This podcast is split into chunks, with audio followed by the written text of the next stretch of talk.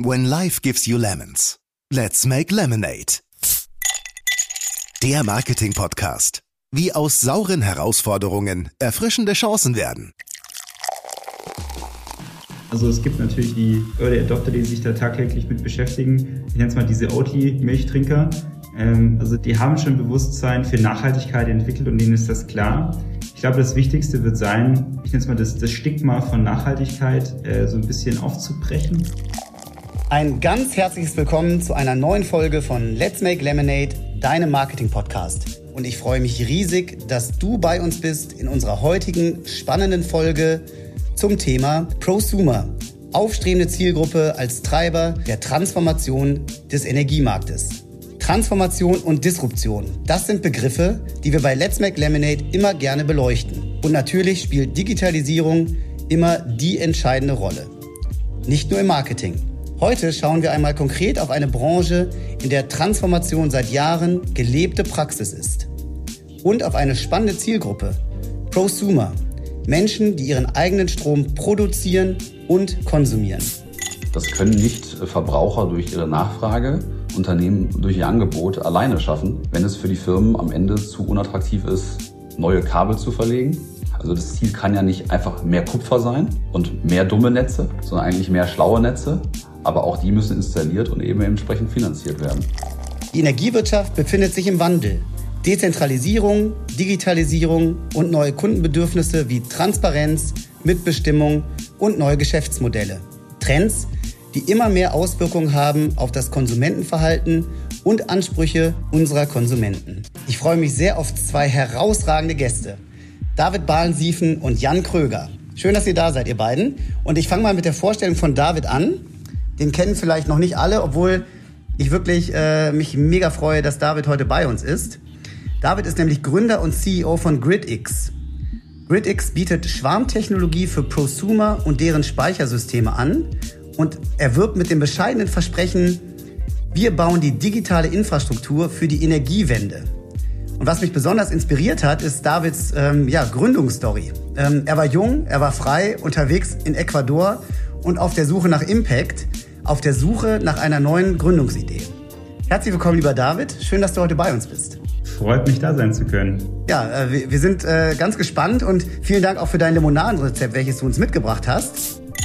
Life is short, do stuff that matters. Ich glaube, das passt ganz gut zu deiner, zu deiner Vita und ähm, ja, da sind wir ganz gespannt, noch mehr zu erfahren. Absolut. Und ein ganz herzliches Willkommen auch an Jan Kröger. Er ist zum ersten Mal äh, bei uns bei Let's Make Lemonade. Ähm, da freuen wir uns auch sehr. Und Jan ist Geschäftsführer bei der PhD Germany ist ein, ein Dinosaurier im Mediageschäft. Ich glaube, schon mindestens 20 Jahre dabei. Und ähm, ich nenne ihn jetzt einfach mal unseren E-Mobility-Experten in der Omnicom Media Group. Von daher, hallo lieber Jan, herzlich willkommen. Hallo zusammen, schön, dass ich dabei sein darf. Und dein Limonadenrezept ähm, beschreibt dich eigentlich ganz gut. Mobilität ist mir am liebsten, wenn sie mit eigener Energie stattfindet. Auf meinem Rennrad zum Beispiel und immer ohne Akku. Eine schönere Überleitung ins Thema äh, hätten wir uns, glaube ich, nicht wünschen können. Mal, mal gucken, was du heute für Ausdauer hast, auch ohne Akku. Wenn das okay ist, würde ich mit einer Frage an David starten. Gerne. Also einmal, wie gesagt, super cool, dass du bei uns bist. Ähm, was uns interessiert, vielleicht ganz zu Anfang, erklär uns doch ein wenig äh, und vielleicht auch in einfachen Sätzen für mich, ähm, was hast du mit GridX vor und warum ist das ein echter Gamechanger für den Energie- und Mobilitätsmarkt? Ja, super gerne. Äh, und nochmal freut mich sehr, sehr und mega hier sein zu können. Ähm, ja, du hast es, glaube ich, schon eingangs äh, gesagt, ähm, warum wir Critics eigentlich ähm, eingangs gegründet haben. Das geht um das Thema Impact. Ähm, und Impact ähm, definieren wir so, äh, unseren großen Kunden, das sind der Regel Enterprise-Kunden, dabei zu helfen, ich nenne es mal die großen Herausforderungen der Energiewende auch zu bewerkstelligen. Und das bedeutet ganz konkret, wie kann man neue Geschäftsmodelle rund um den Endkunden aufbauen, ähm, unter dem Stichwort Sektorenkopplung, sprich die Mobilität wird zunehmend elektrisch, also mit den Elektroautos, aber auch die Wärmewelt wird elektrisch. Das heißt, man heizt nicht mehr über Öl und Gas, sondern eben über Strom. Äh, und die große Frage wird sein, wie empfindet oder wie sehen nachher die Produkte bei dem, bei dem Kunden aus? Und äh, wir helfen oder wir stellen unseren Partnern eben eine digitale Plattform, also wir sind wirklich ein Technologieunternehmen zur Verfügung, um eben möglichst schnell und skalierbar solche Produkte ähm, aufbauen zu können. Und ich glaube, äh, das hört sich wahrscheinlich noch relativ kryptisch an, äh, was das bedeutet, aber im Prinzip versuchen wir die Infrastruktur, also die ganzen Energieassets, die da draußen sind, möglichst intelligent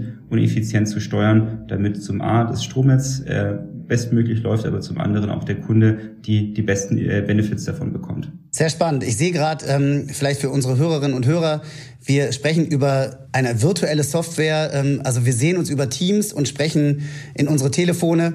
Aber ich sehe den Jan nicken ähm, und ich, ich freue mich schon, ähm, was er gleich auch ähm, dazu zu sagen hat. Aber vielen Dank, lieber David, für, für die kurze Einführung, die in der Tat jetzt vielleicht mal so die Spitze des Eisbergs ähm, beschreibt. Und da werden wir noch ein bisschen tiefer gleich äh, gehen.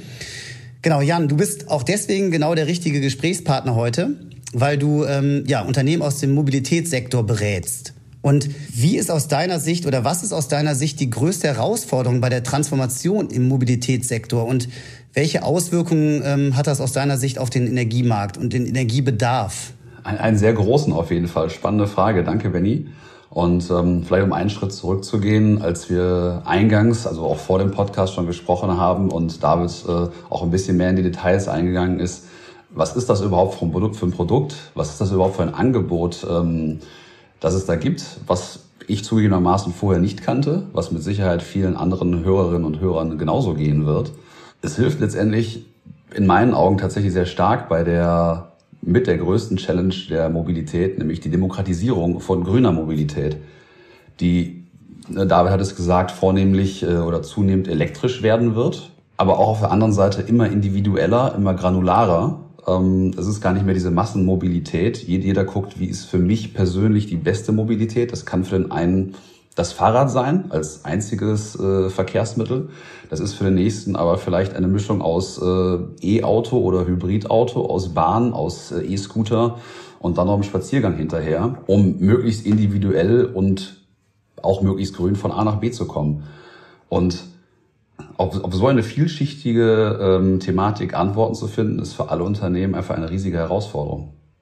Stichwort Grün, David. Ähm ich glaube, das ist ein, ein wichtiger Trend, ein wichtiger Trend auch für unsere Konsumenten und den Prosumer ist ja das Thema Nachhaltigkeit. Ist da der Energiemarkt eigentlich für gerüstet schon in Deutschland? Was ist da euer, eure Meinung?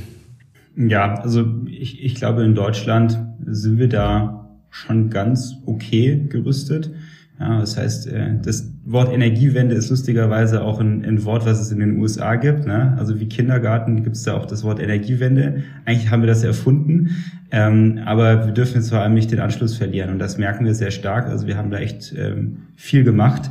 Ähm, und dabei für uns wird die ganz, ganz große Herausforderung werden, die unterschiedlichsten, wie der Jan das gerade schon gesagt hat, ähm, die, die Mobilitätsarten, aber auch die Energieerzeugungsarten eben zu vereinheitlichen und miteinander nutzbar zu machen. Eben, dass das Elektroauto am Zweifel ähm, mit dem Haus spricht, mit dem Stromnetz spricht, dass man mit dem Geschäftswagen auch auf der Arbeit laden kann, ne, dass das irgendwie für den Kunden eine einfache Experience werden wird und damit er sich eben nicht, ähm, wie vielleicht in das in den letzten 20 Jahren der Fall war, dass das ich nenne es mal ein relativ starkes Nischen- oder Nurse-Thema war. Ich beschäftige mich zu Hause irgendwie mit meiner Home-Automatisierung und versuche da selber Sachen zu programmieren.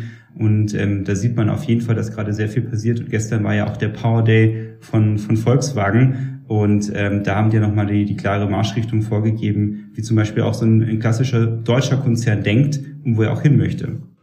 Ja, total spannend. Ähm, ich habe da auch einiges einiges drüber nachgedacht und ähm, gerade so Energiemarkt in Deutschland, du sagst, läuft okay.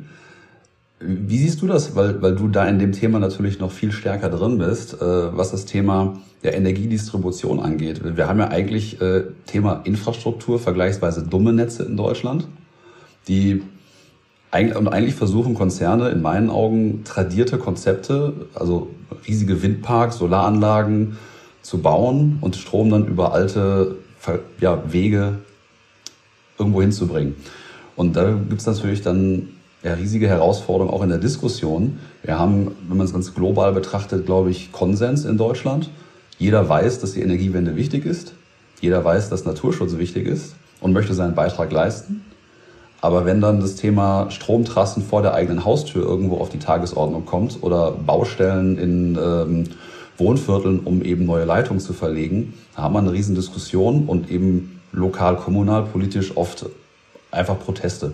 Ja, das ist so. Das ist, glaube ich, die, äh, die klassische Ambivalenz, but not in my backyard. Also man, man hätte es gerne, aber man ist nicht dafür bereit äh, zu zahlen oder selber Einbußen und Abstriche zu machen. Ich glaube tatsächlich, und das ist ein ganz wichtiger Fakt, gerade bei der dezentralen Energieversorgung, die Energie ist immer dann am günstigsten, wenn sie an dem Ort wo sie erzeugt wird, auch verbraucht wird. Ist ja ganz logisch. Ne? Das heißt, ich habe heute Stromentstehungskosten bei irgendwelchen Solarparks oder Windkraftanlagen von, ich nenne es mal überspitzt, nahezu null Cent. Ja, das kostet quasi nichts mehr. Äh, und das dann sozusagen über hunderte oder tausend Kilometer von, von A nach B über Infrastruktur zu schieben, ähm, ist jetzt nicht unbedingt sinnig. Und ich glaube, da, da müssen wir eben sehr viel machen. Ähm, das eben intelligenter zu machen, um zu schauen, was ist eigentlich Nutzerverhalten, weil ich beschreibe das Strom jetzt immer als größte Maschine der Welt, äh, die aber nicht digitalisiert ist. Also es gibt keinen Menschen, der äh, seinen Laptop aufklappen kann und kann sagen, okay, was passiert jetzt gerade bei den 40 Millionen Haushalten in Deutschland? Wie viel Strom verbrauchen die gerade? Das ist sozusagen eigentlich eine, eine Blackbox und keiner weiß, was da so passiert und es ist einfach ein sehr reaktives System. Ja, ich, ich, ich glaube, das wird natürlich dann äh, als, als, als großer als großer Treiber wird das Elektroauto sein oder auch kommen. Ja, vielleicht da einfach mal so einen kleinen Bogen zu spannen, weil das Thema Infrastruktur und, und PV-Anlagen ist, äh, ja, ich glaube, nicht für, für alle gemacht. Das, das Auto ist natürlich ein sehr, ich nenne es mal emotionales Thema, gerade auch bei den Deutschen. Und ich kann mich natürlich heute oder auch morgen entscheiden, so ein Auto zu kaufen. Und dann ist es plötzlich eigentlich ein, ein mobiler Batteriespeicher, ja, der sich irgendwo in Deutschland oder in Europa bewegt und irgendwie integriert werden muss. Ja, und ich glaube, das, das stellt viele große Unternehmen vor vielen Herausforderungen und ähm, wird sehr spannend sein, was da für, für Lösungen drumherum entstehen. Äh, super Punkt. Und ähm, da passiert ja auch gerade wahnsinnig viel und ist auch in den letzten wenigen Jahren sehr, sehr viel schon passiert. Alleine wenn man sich das Jahr 2020 anguckt, Natürlich war und äh, ist Corona auch heute noch immer ein Riesenthema und ähm, dennoch sind vor allen Dingen deutsche Automobil Konzerne vergleichsweise gut oder sogar sehr gut durch die ähm, Krise gekommen.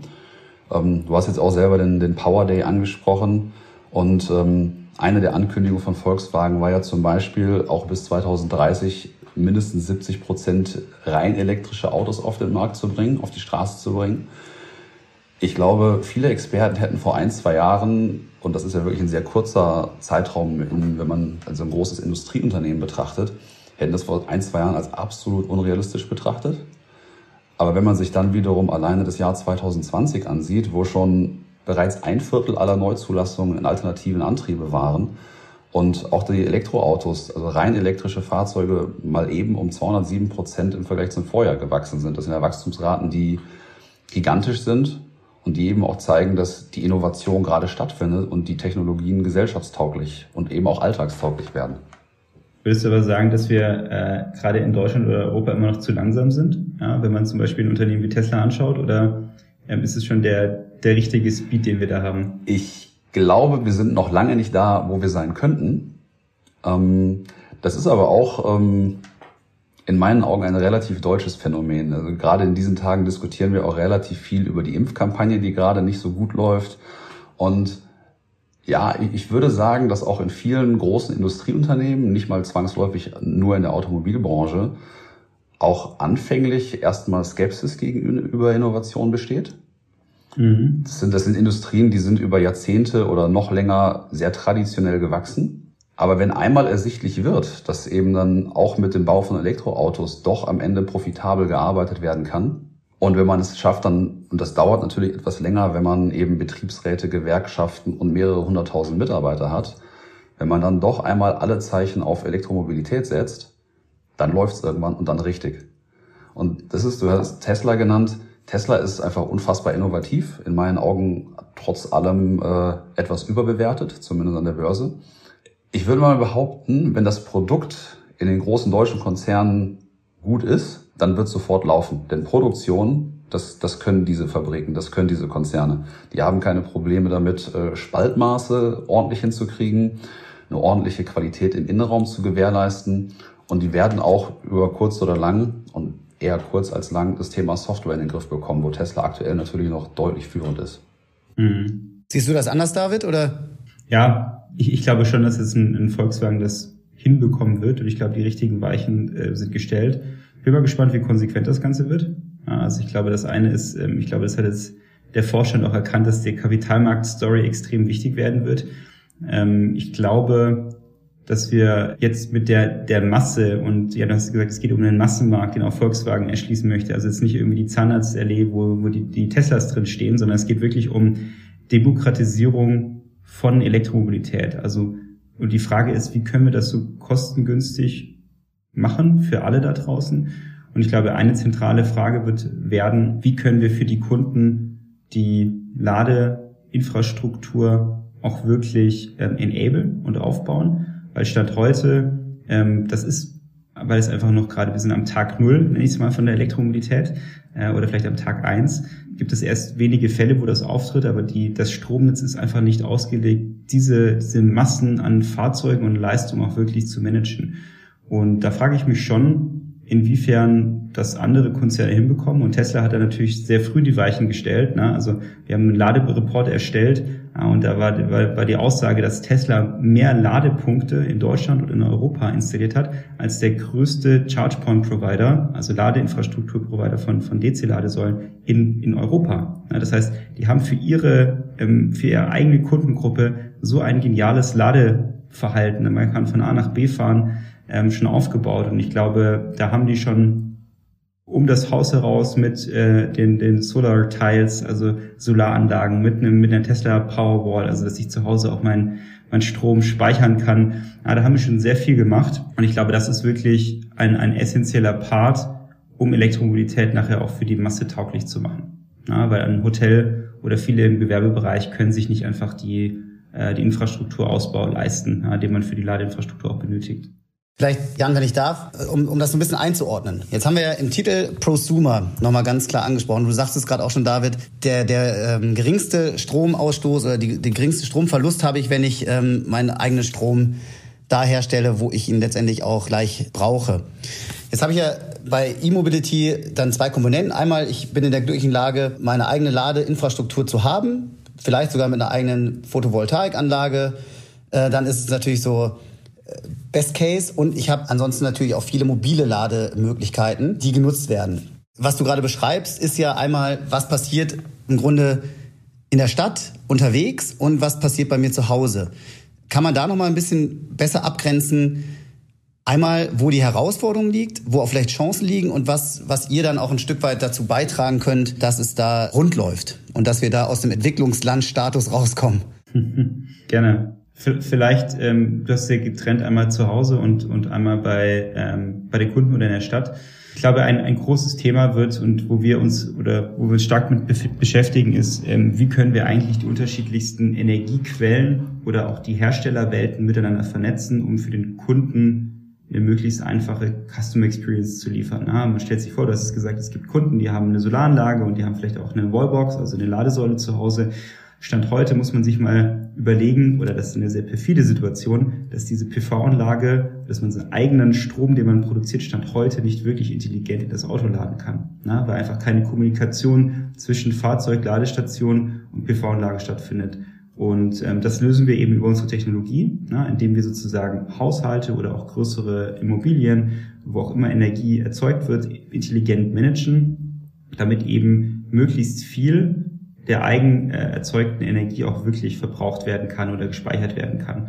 Ah, und da haben wir ähm, viele Kunden, ah, wie zum Beispiel den Fissmann, die das Produkt ähm, B2C auch ausgerollt haben. Ah, das heißt, wenn man sich heute bei, bei Fissmann einen Batteriespeicher oder ähm, eine Solaranlage kauft, das basiert sozusagen auf unserer Technologie, dann ist es sozusagen, glaube ich, ein, ein wesentlicher Treiber, einfach mehr Effizienz für den Kunden auch voranzutreiben und tatsächlich geht es da auch um viele Euros. Also es geht nicht nur um CO2 äh, und, und grünen Gedanken, sondern es geht auch einfach wirklich, das schont den Geldbeutel. Und ich glaube, das ist ein ganz, ganz wichtiges Argument, ja, dass, dass Elektromobilität auch günstig wird und die Energiewende und nicht sozusagen so ein, so ein, so ein Luxusthema wird. Das können sich nur die Reichen leisten und alle Armen müssen weiterhin irgendwie Verbrennerautos fahren.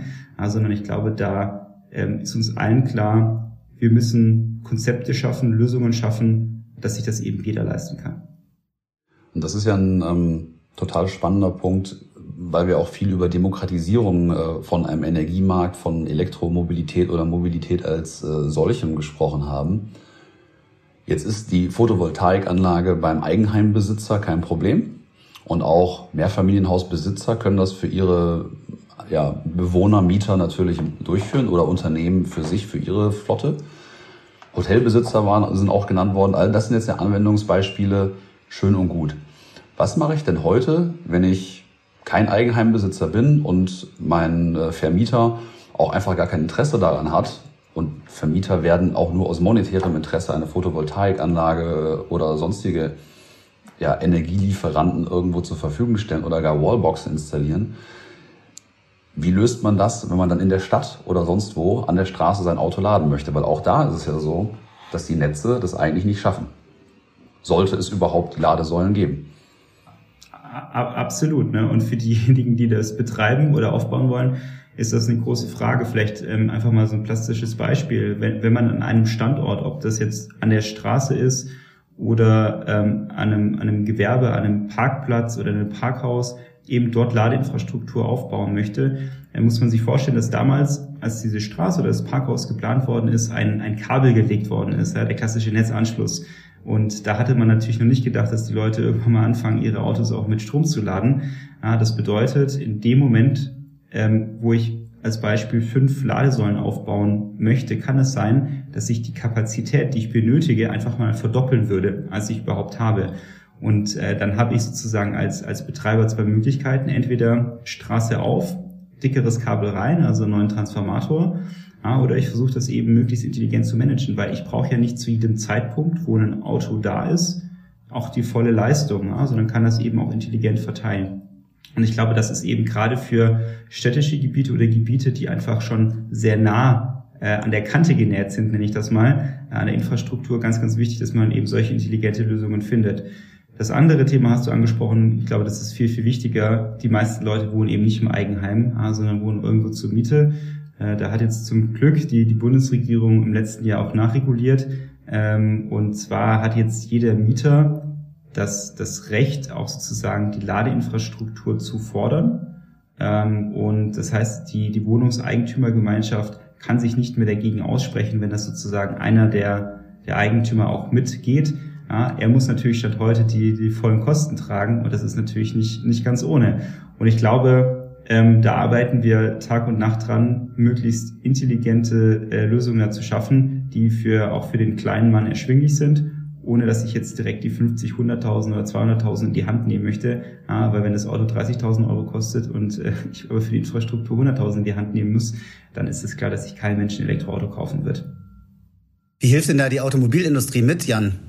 Also was, was tut ein Volkswagen oder ähm, anderer Konzern, ähm, um da die, die Ziele bis 2030 auch äh, zu supporten? Auch die arbeiten alle daran. Also Beispiel Volkswagen weil genannt, ähm, sind ja unter anderem auch Energieversorger oder Energieunternehmen durch, durch eine der Marken im Konzernverbund. Also auch da vollkommen neue Wege äh, vom ganz, ganz klassischen industriellen Automobilbau zum Energieversorger, um, um eben dann mit dem eigenen Strom die eigene Flotte zu betanken, ähnlich wie Tesla das macht. Und eben auch äh, ganz, ganz kurzfristig jetzt genannt die Ansage, die Ladeinfrastruktur mit Schnellladesäulen in Europa, aber auch bis 2030, so wie ich es verstanden habe, auf 18.000 zu verdreifachen. Meine ich, habe ich gelesen. Mhm. Also auch da natürlich massive ähm, Investitionen in die Infrastruktur. Ich glaube aber tatsächlich, dass äh, an der Stelle, weil es eben um Infrastruktur geht, also ein Thema, was per se eigentlich gar nicht so wahnsinnig attraktiv ist, zumindest wenn man es jetzt aus ähm, einer rein betriebswirtschaftlichen Sicht betrachtet, ist die Politik vielleicht sogar noch ein Stück weit mehr gefordert, um hier auch eben ja die Voraussetzungen für eine gute Infrastruktur zu ermöglichen. Wir hatten das vor, vor Ewigkeiten im Bereich Telekommunikation, Stichwort letzte Meile. Ähm, auch, auch da sind wir deutschlandweit noch immer nicht, wo leider Gottes andere Länder sind, was die Versorgung mit schnellem Internet angeht. Aber die Beispiele sind, glaube ich, ganz ähnlich. Und das können nicht Verbraucher durch ihre Nachfrage, Unternehmen durch ihr Angebot alleine schaffen, wenn es für die Firmen am Ende zu unattraktiv ist, neue Kabel zu verlegen.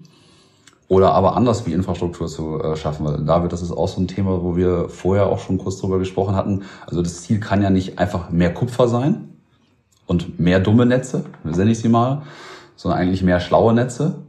Zum Beispiel wie, mit Lösungen, wie ihr sie anbietet. Aber auch die müssen installiert und eben entsprechend finanziert werden. Mhm. Ja, ähm, ich, ich glaube tatsächlich, Re Regulierung und der Gesetzgeber ist auf jeden Fall gefordert ich glaube, in der Vergangenheit hat man gemerkt, der ist da natürlich sehr langsam. Ich meine, ihr habt das mitbekommen, vielleicht mit dem Smart Meter Rollout. Ähm, der ist ja schon seit äh, Jahren, ja, bald vielleicht sogar seit einem Jahrzehnt geplant, ist jetzt irgendwie zwischenzeitlich wieder gestoppt. Ja, also das heißt, ich glaube schon, dass Wett wettbewerblich da viel richten kann. Ja, und ich glaube, ähm, wir haben, also wenn man sich da einfach mal vorstellt, äh, dass ein, ein Besitzer mit unserer Lösung locker mal, je nachdem in welchem Kontext, hunderttausende Euro sparen kann, versus ganz normalen Kupferausbau, ähm, ist das ja, glaube ich, schon, da sind die Vorteile auf der Hand. Am Ende des Tages, glaube ich, tun sich ganz, ganz viele Leute auch in der Energiebranche, also jetzt nicht nur in Deutschland, sondern auf der ganzen Welt eben sehr schwer, weil das für die ein neues Thema ist. Also Energie war ja eigentlich ein Thema für Energieversorger in jedem Land der Welt. Ja, das hat, das hat der Energieversorger gemacht. Ähm, und jetzt haben wir plötzlich neue Player, die in den Markt eintreten. Ich, die Automobilhersteller, die, die OEMs, aber wir sehen auch die Öl- und Gasunternehmen, die natürlich wissen, unser Geschäft ist signifikant gefährdet. Ja, das heißt, in 20 Jahren fahren die wenigsten Leute überhaupt mit dem Auto noch zur, zur Zapfsäule und tanken da irgendwie Diesel oder Benzin, sondern die Frage wird sein, wo werden die Leute von morgen laden ihre Autos? Machen die das zu Hause, machen die das am Arbeitsplatz oder machen die das an, an Superchargern, also DC-Schnellladestandorten? Ähm, und man merkt einfach, dass auf diese virtuellen Kunden, ob jetzt einen Prosumer oder auch einen äh, Flottenbetreiber, dass da plötzlich die unterschiedlichsten Angebote reinkommen. Aber jetzt sind die Produktentwicklungen in ganz anderen Skalen gewohnt. Ne? Da ging es weniger um Infrastruktur, da ging es eher um Masse und man hat eben produziert und rausgebracht. Und jetzt trifft so ein bisschen die digitale Welt. Ja? Man hat so die Best Practices aus der E-Commerce-Welt ja? und man kann unendlich skalieren auf die physikalische Welt. Und ich glaube, ähm, da sehen wir sozusagen auch unsere Dolmetscherrolle, äh, das sinnvoll irgendwie zu verheiraten, äh, damit wir eben auch möglichst schnell solche Produkte und Lösungen im Markt haben und jetzt nicht nochmal irgendwie zwei, drei wertvolle Jahre verstreichen lassen. Ja, vollkommen, vollkommen richtig. Und äh, das ist eben natürlich das Problem, wenn, wenn große tradierte Konzerne auf, digita auf digitale Firmen, auf Innovatoren und Leute mit einem ganz anderen Mindset prallen. Auf der einen Seite, ich sag mal, vorsichtiges nach vorne arbeiten und äh, gewohnte Pfade nicht zu schnell verlassen. Auf der anderen Seite eine total dynamische Fail-Forward-Culture und ähm, der, der Wunsch, aus jedem Fehler zu lernen und sofort besser zu werden um da nochmal den Bogen zu Tesla zu spannen, die haben das, glaube ich, auch natürlich mit knüppelharter Arbeit und mit äh, ganz, ganz vielen Fehlern und ganz viel Mut geschafft, das als erste schnell zu schaffen. Die großen Konzerne müssen da eben nachziehen. Aber wenn man dann nochmal von den Firmen an sich auf die Konsumenten schaut, glaube ich schon, dass wir aktuell, Stand jetzt, Jahr 2021, schon langsam an so einem Punkt sind, wo ein Tipping Point auch eben ähm, übersprungen wird und nicht nur die First Follower oder die ganz Early Adopters im, sich ein Elektroauto oder ein Hybrid kaufen. In, in Dienstwagenflotten wird das Ganze natürlich durch die steuerliche Förderung einfach enorm äh, gepusht. An dieser Stelle eine persönliche Randnotiz, da glaube ich nicht, dass das in die richtige Richtung geht, was zumindest die Förderung von Reduzierung von CO2-Ausstoß geht, wenn zweieinhalb Tonnen schwere SUVs mit ein bisschen Hybridantrieb für deutlich sechsstellige Beträge auf einmal nur noch die, zur Hälfte versteuert werden müssen. Aber, aber wir wissen ja auch, dass ähm, gerade was das Thema neue Technologien, dass die schon oft erst in der Oberklasse, wo natürlich auch die Fahrzeuge profitabler verkauft werden können, ihren Wegeeinzug äh, erhalten und dann aber hinterher in der breiten Masse verfügbar sind. Aber da kommen wir jetzt recht schnell hin. Ja, das glaube ich auch. Also ähm, das äh, klassische, ich nenne es mal exponentielle Wachstum, kann sich ein Mensch in der Regel ja nicht vorstellen. Äh, und ich würde ich würde mal sagen, es kommt noch schneller, als wir uns vorstellen können und noch stärker und vehementer. Ähm, und da bin ich wirklich mal gespannt, äh, wenn man vielleicht in vier oder fünf Jahren nochmal zusammensitzt, wo dann die, die Energielandschaft und die Mobilitätswende auch steht. Ähm, ich glaube, da, da wird sehr, sehr viel passieren. Und ähm, genau, gibt es ja immer dieses, diesen klassischen Spruch, uh, Crossing the Chasm, also wann wird es sozusagen Mass Market werden. Ähm, und ich glaube, da haben wir jetzt 2021 die, äh, die Schallmauer, glaube ich, ein durchbrochen. Ja, scheinbar ist eben auch das, äh, um dann nochmal den Bogen zu Konsumenten zu spannen, scheinbar ist auch da das Bewusstsein langsam angekommen, auch wenn man sich die starken Wachstumsraten von rein elektrischen Autos ansieht, die ja heute eben noch nicht, gar nicht, gar nicht die Reichweiten haben, die noch vor ein, zwei Jahren immer irgendwo hochgehalten wurden, dass man sie bräuchte. Eben das Bewusstsein dafür, dass ich gar nicht zwangsläufig jeden Tag 600 äh, Kilometer Reichweite brauche oder 800 Kilometer oder noch mehr. Das mag für den Außendienstmitarbeiter, der wirklich viel Zeit auf der Autobahn verbringt, nicht zutreffen. Aber im Alltag kann sich jeder mal die Frage stellen, wie oft fahre ich eigentlich wirklich Langstrecke? Und wie oft steht das Auto vor der Garage oder irgendwo an der Straße und kann irgendwie auch in Ruhe und auch über smarte Lösungen über einen längeren Zeitraum geladen werden. Ja. Da wiederum nochmal, um das Thema Angebot äh, nochmal zu betrachten, glaube ich aber auch, dass es da noch etwas fehlt. Ich sag mal, wo wir über Individualität und äh, persönliche Mobilität gesprochen haben.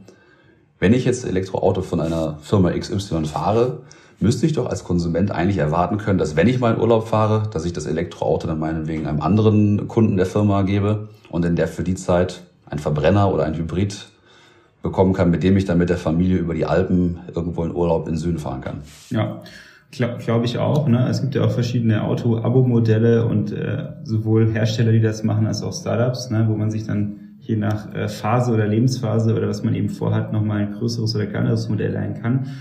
Ähm, ich glaube, diese, diese klassische Reichweitenangst, ähm, die, die ist komplett unbegründet. Auch, also das heißt, ich bin in meinem Leben, glaube ich, noch nie 800 Kilometer am Stück gefahren. Also ich mache mindestens zweimal eine Pinkelpause. Ne? Und wenn die jetzt äh, anstatt 10 Minuten vielleicht 15 Minuten ist, also ich stehe länger im Stau, äh, als ich wahrscheinlich äh, an der Ladesäule auf der Gesamtstrecke stehen möchte, äh, werde.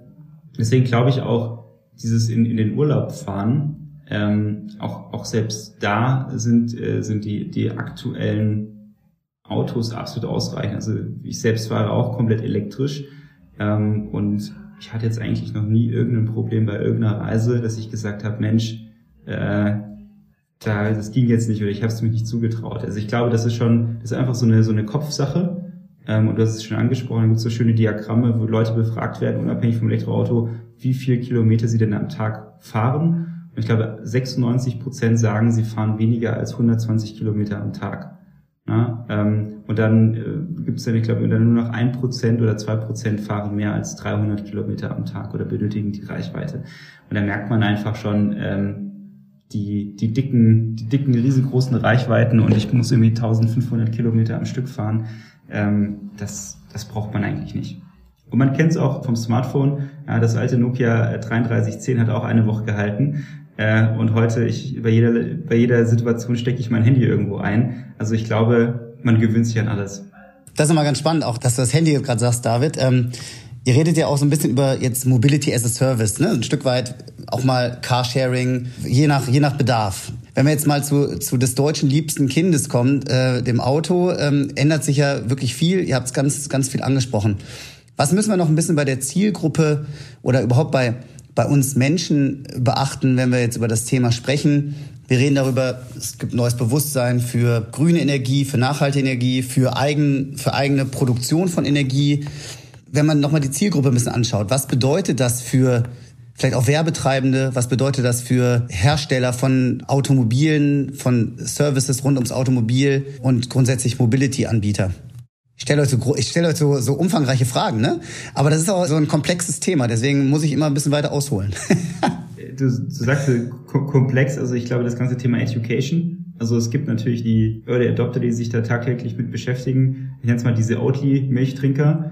Ähm, also die haben schon Bewusstsein für Nachhaltigkeit entwickelt und denen ist das klar. Ich glaube, das Wichtigste wird sein, ich nenne es mal das, das Stigma von Nachhaltigkeit äh, so ein bisschen aufzubrechen. Ah, das sind also das sind nicht mehr die die die ich nenne es mal Ökos aus den aus den 60er 70er Jahren, die irgendwo auf die Demos gegangen sind, sondern das das ist im Interesse aller Menschen, dass wir das vorantreiben und das das muss jeden von klein bis groß, von jung bis alt, von Gesellschaftsschicht unten nach oben, das muss alle gleich irgendwie tangieren.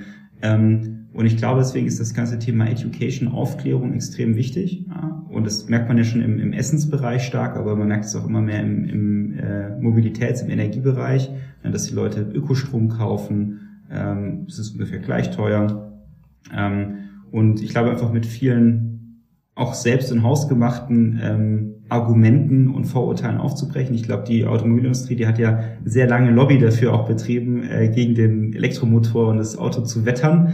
Ähm, das gleiche gilt auch für andere Player in dem Markt. Äh, guck dir die Öl- und Gasunternehmen an und äh, müssen jetzt quasi gegen ihre eigenen Kampagnen ein Stück weit wieder selbst antreten. Also das ganze Thema Education ist, glaube ich, sehr wichtig. Cool. Genau. Total. Also ich glaube gerade, wenn man sich ansieht, was für, ich sag mal, jüngere Menschen heutzutage auf, aufwachsen, mit welchem, mit welchen Möglichkeiten die aufwachsen, sich Wissen anzueignen, sich über Themen zu informieren, habe selber zwei Kinder, sieben und elf, und mit welcher Natürlichkeit die klar digitale Medien konsumieren, das werden alle Eltern kennen oder Menschen, die irgendwie jüngere äh, Kinder irgendwo im Bekanntenkreis haben.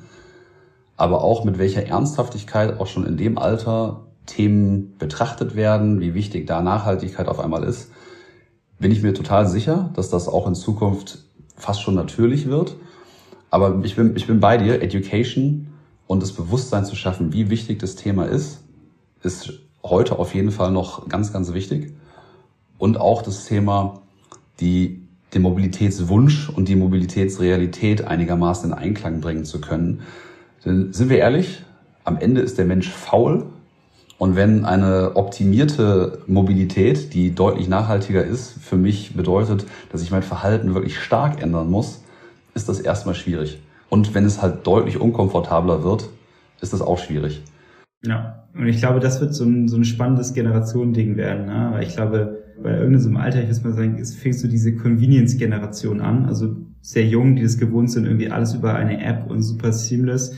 Ja, und ich glaube, ähm, da gibt es so die, die ältere Generation, da zähle ich zum Beispiel meine Eltern auch stark dazu, ähm, wenn die in dem Tesla hier drin sitzen, die sind erstmal überfordert. Also wo muss man da drauf drücken und vorne ähm, vor dem Lenkrad ist gar kein Bildschirm mehr, wo man die, die äh, Geschwindigkeit sieht.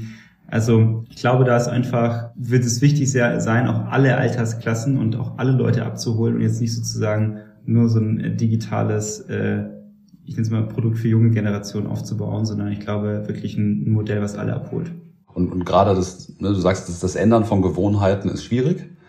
Wenn man es aber schafft, dann eben über die Education und auch über das Aufzeigen von Vorteilen, welcher hin, also in welcher Hinsicht auch immer Vorteile, sei es monetär, sei es Komfort, sei es auch Vorteile im Sinne von Sorgenfreiheit, dann wird die Gewohnheit schon geändert werden, wenn die Leute merken, ist am Ende besser für sie.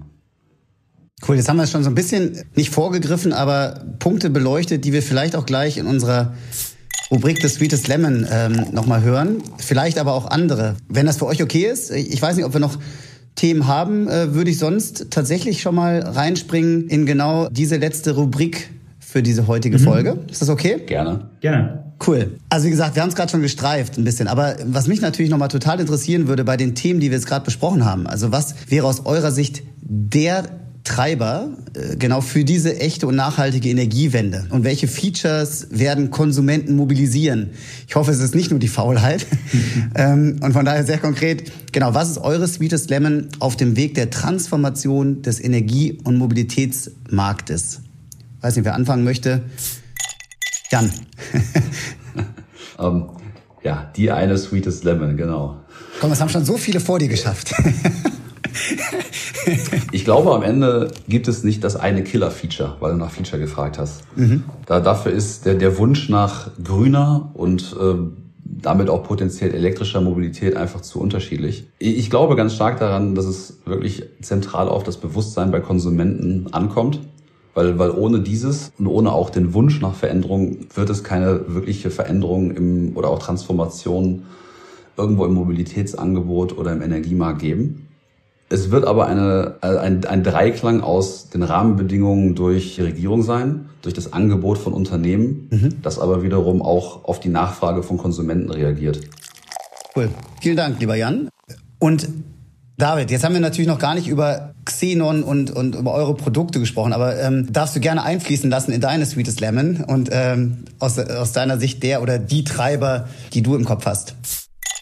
Ja, also ich glaube, wir sind ja auch angetreten, ähm, um, ich nenne es mal, die Energielandschaft komplett und seamless zu integrieren. Und ich glaube, das wird ein, ein wesentlicher Treiber und Erfolgsfaktor für die, für das Gelingen einer Energiewende zu sein dass man sich eben keine Gedanken machen muss, äh, wie ist das Elektroauto eingebunden oder wie, wie spielen diese Services und Features zusammen, sondern ähm, ich glaube, nur durch die Integration aller Services bekomme ich am Ende des Tages den günstigsten Preis raus auch für den Kunden. Und ich glaube, das wird ein ganz großer Treiber sein, wie, wie nachhaltig und wie günstig wird das Ganze für mich. Und ich glaube, der, der große Treiber wird Mobilität werden, weil der übersetzt die langweiligen Kilowattstunden in Kilometer Reichweite und Kilometer Reichweite, 10 Kilometer, das kann sich jeder vorstellen, aber 10 Kilowattstunden kann sich ja keiner vorstellen.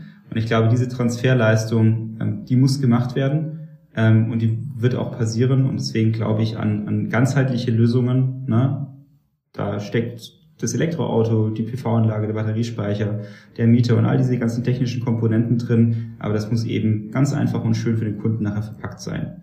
Ähm, das ist sozusagen, glaube ich, wie was super wichtig werden wird auf der einen Seite und auf der anderen Seite, und das sehen wir schon heute, wird das ganze Thema ähm, CO2-Preis sein. Das heißt, wie werden Unternehmen bestraft, die viel CO2 ausstoßen oder das in ihre, ihren äh, CO2 in ihren Produkten drin steckt. Und das heißt, äh, da fangen auch heute schon Unternehmen an aus der Finanzbranche wie den BlackRock, äh, also große Hedgefonds, Fonds, äh, ganz explizit nicht mehr in Unternehmen rein zu investieren, die äh, nicht grün sind oder nicht nachhaltig sind. Ich glaube, das neueste Beispiel war, ich hatte jetzt gehört, dass die Allianz die Versicherungen bei der RWE zurückgezogen haben oder auslaufen lassen haben, äh, weil die nicht ihrer internen äh, Green äh, Compliance entsprechen.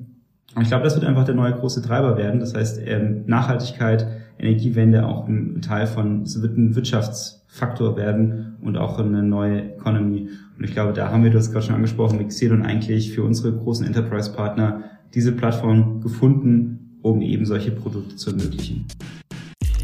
Super. Sehr, sehr cool. Vielen Dank. Ähm, ich glaube, für jeden war eine Sweetest Lemon dabei, die man auch, glaube ich, mitnehmen kann und teilen kann. Also ich kann beide sehr, sehr gut teilen und glaube auch, an der Stelle können wir hier guten Gewissens die Folge beenden. Ähm, ganz, ganz lieben Dank ähm, an David. Super sympathisch und ich glaube auch ein echt spannendes Thema, was auch vor allem dank euch mit reingekommen ist. Jan, äh, ganz lieben Dank für deine Einblicke und ja, lasst uns das gern machen. Lasst uns doch mal äh, in näherer Zukunft, ob es vier Jahre braucht oder vielleicht auch nur zwei, raufgucken, wie es sich entwickelt hat und was es vielleicht schon Neues gibt in dieser ja wirklich exponentiell ähm, ansteigenden Thematik. Also ganz lieben Dank. Und eine Frage noch, die ich habe, Prosumer. Ne? Wenn ich ein Prosumer bin, kann ich da eigentlich Geld verdienen damit? Also wenn ich jetzt meine Photovoltaikanlage nutze, um mein Auto zu laden und dann mit meinem Auto irgendwo hinjuckel, ja, also Prosumer können und werden auf jeden Fall mit ihren Elektroautos oder mit ihren Assets, sei es ein Batteriespeicher zu Hause oder eine Photovoltaikanlage, in Zukunft auch Geld verdienen, weil all diese Geräte sind in Zukunft, also in den nächsten Jahren auch intelligent in den Strommarkt integriert. Mhm. Sprich, das heißt, sie können das Stromnetz entlasten oder auch am Energiemarkt gehandelt werden, immer wenn sie dann rumstehen oder nicht benötigt werden, um sozusagen zusätzliches Geld für den Prosumer zu erwirtschaften mhm. und am Ende des Tages so dann die Mobilität so kostengünstig wie nur möglich zu machen. Und ich kann mir sehr gut vorstellen, dass die Energieversorger, aber auch die Autokonzerne an Konzepten arbeiten, ähm, um eben Mobilitätspakete anzubieten, wo das ein, ein wesentlicher Bestandteil sein wird, um zum Beispiel ein bestimmtes Freikilometerkontingent pro Jahr anbieten zu können. Sprich, 5000 Kilometer sind äh, for free, äh, wenn du unsere Produkte kaufst. Ähm, und ich glaube, das wird für die Kunden dann ein, ein wesentliches Entscheidungskriterium sein, ja, für sich für so eine Produktklasse oder für so eine Dienstleistung nachher auch zu entscheiden. Und ähm, das wird eben ja maßgeblich werden, diese Transformation hin von Kilowattstunden in Kilometer Reichweite und dass eben ähm, der Strommarkt in Zukunft aus ganz, ganz vielen Millionen von, von kleinen Playern besteht, eben aus den, aus den Prosumern, die eben aktiv am Energiemarkt teilnehmen und sozusagen auch weiterhin Erlöse erwirtschaften. Und da sehe ich persönlich oder sehen auch, glaube ich, alle äh, den, den, den großen Mehrwert und die Zukunft drin, äh, weil allein die Elektroautos, die werden einfach mal die, die Speicherkapazität oder die Stromerzeugungsleistung in den, in den nächsten 20 Jahren mehr als verdoppeln. Und das muss halt irgendwie gemanagt werden und vor allem für die Kunden sehr, sehr attraktiv und kostengünstig aufgebaut und gestaltet werden. Das ist ja nochmal ein ganz wichtiger Punkt. Ne? Das ist ja ein total großer Treiber auch nochmal neben der Faulheit, äh, dass du damit auch nochmal Freikilometer oder halt geldwerten Vorteil erzielen kannst. Absolut. Und ähm, wenn ich mir jetzt alleine bei den Schlussworten, übrigens auch danke von mir, äh, anhöre, wie viel Dynamik da drin steckt. Benny, du hast exponentielle Entwicklung gesagt, glaube ich eher, dass wir in maximal zwei Jahren nochmal dazu sprechen müssen. Potenziell früher. Das machen wir. Und schon jetzt freue ich mich total auf die Fortsetzung dieses spannenden und hochrelevanten Gesprächs. Bist du ein Prosumer, ein Consumer? Planst du dir ein Elektro- oder ein Hybridauto anzuschaffen? Das alles sind für mich absolut spannende Fragen und ich freue mich natürlich jederzeit über dein Feedback auf letsmakelemonade.de oder meinem LinkedIn-Profil. Schalte sehr, sehr gerne wieder ein bei der nächsten Folge unseres Podcasts. Abonniere uns natürlich sehr gerne auf dem Player deiner Wahl. Bleib gesund und munter. Ciao.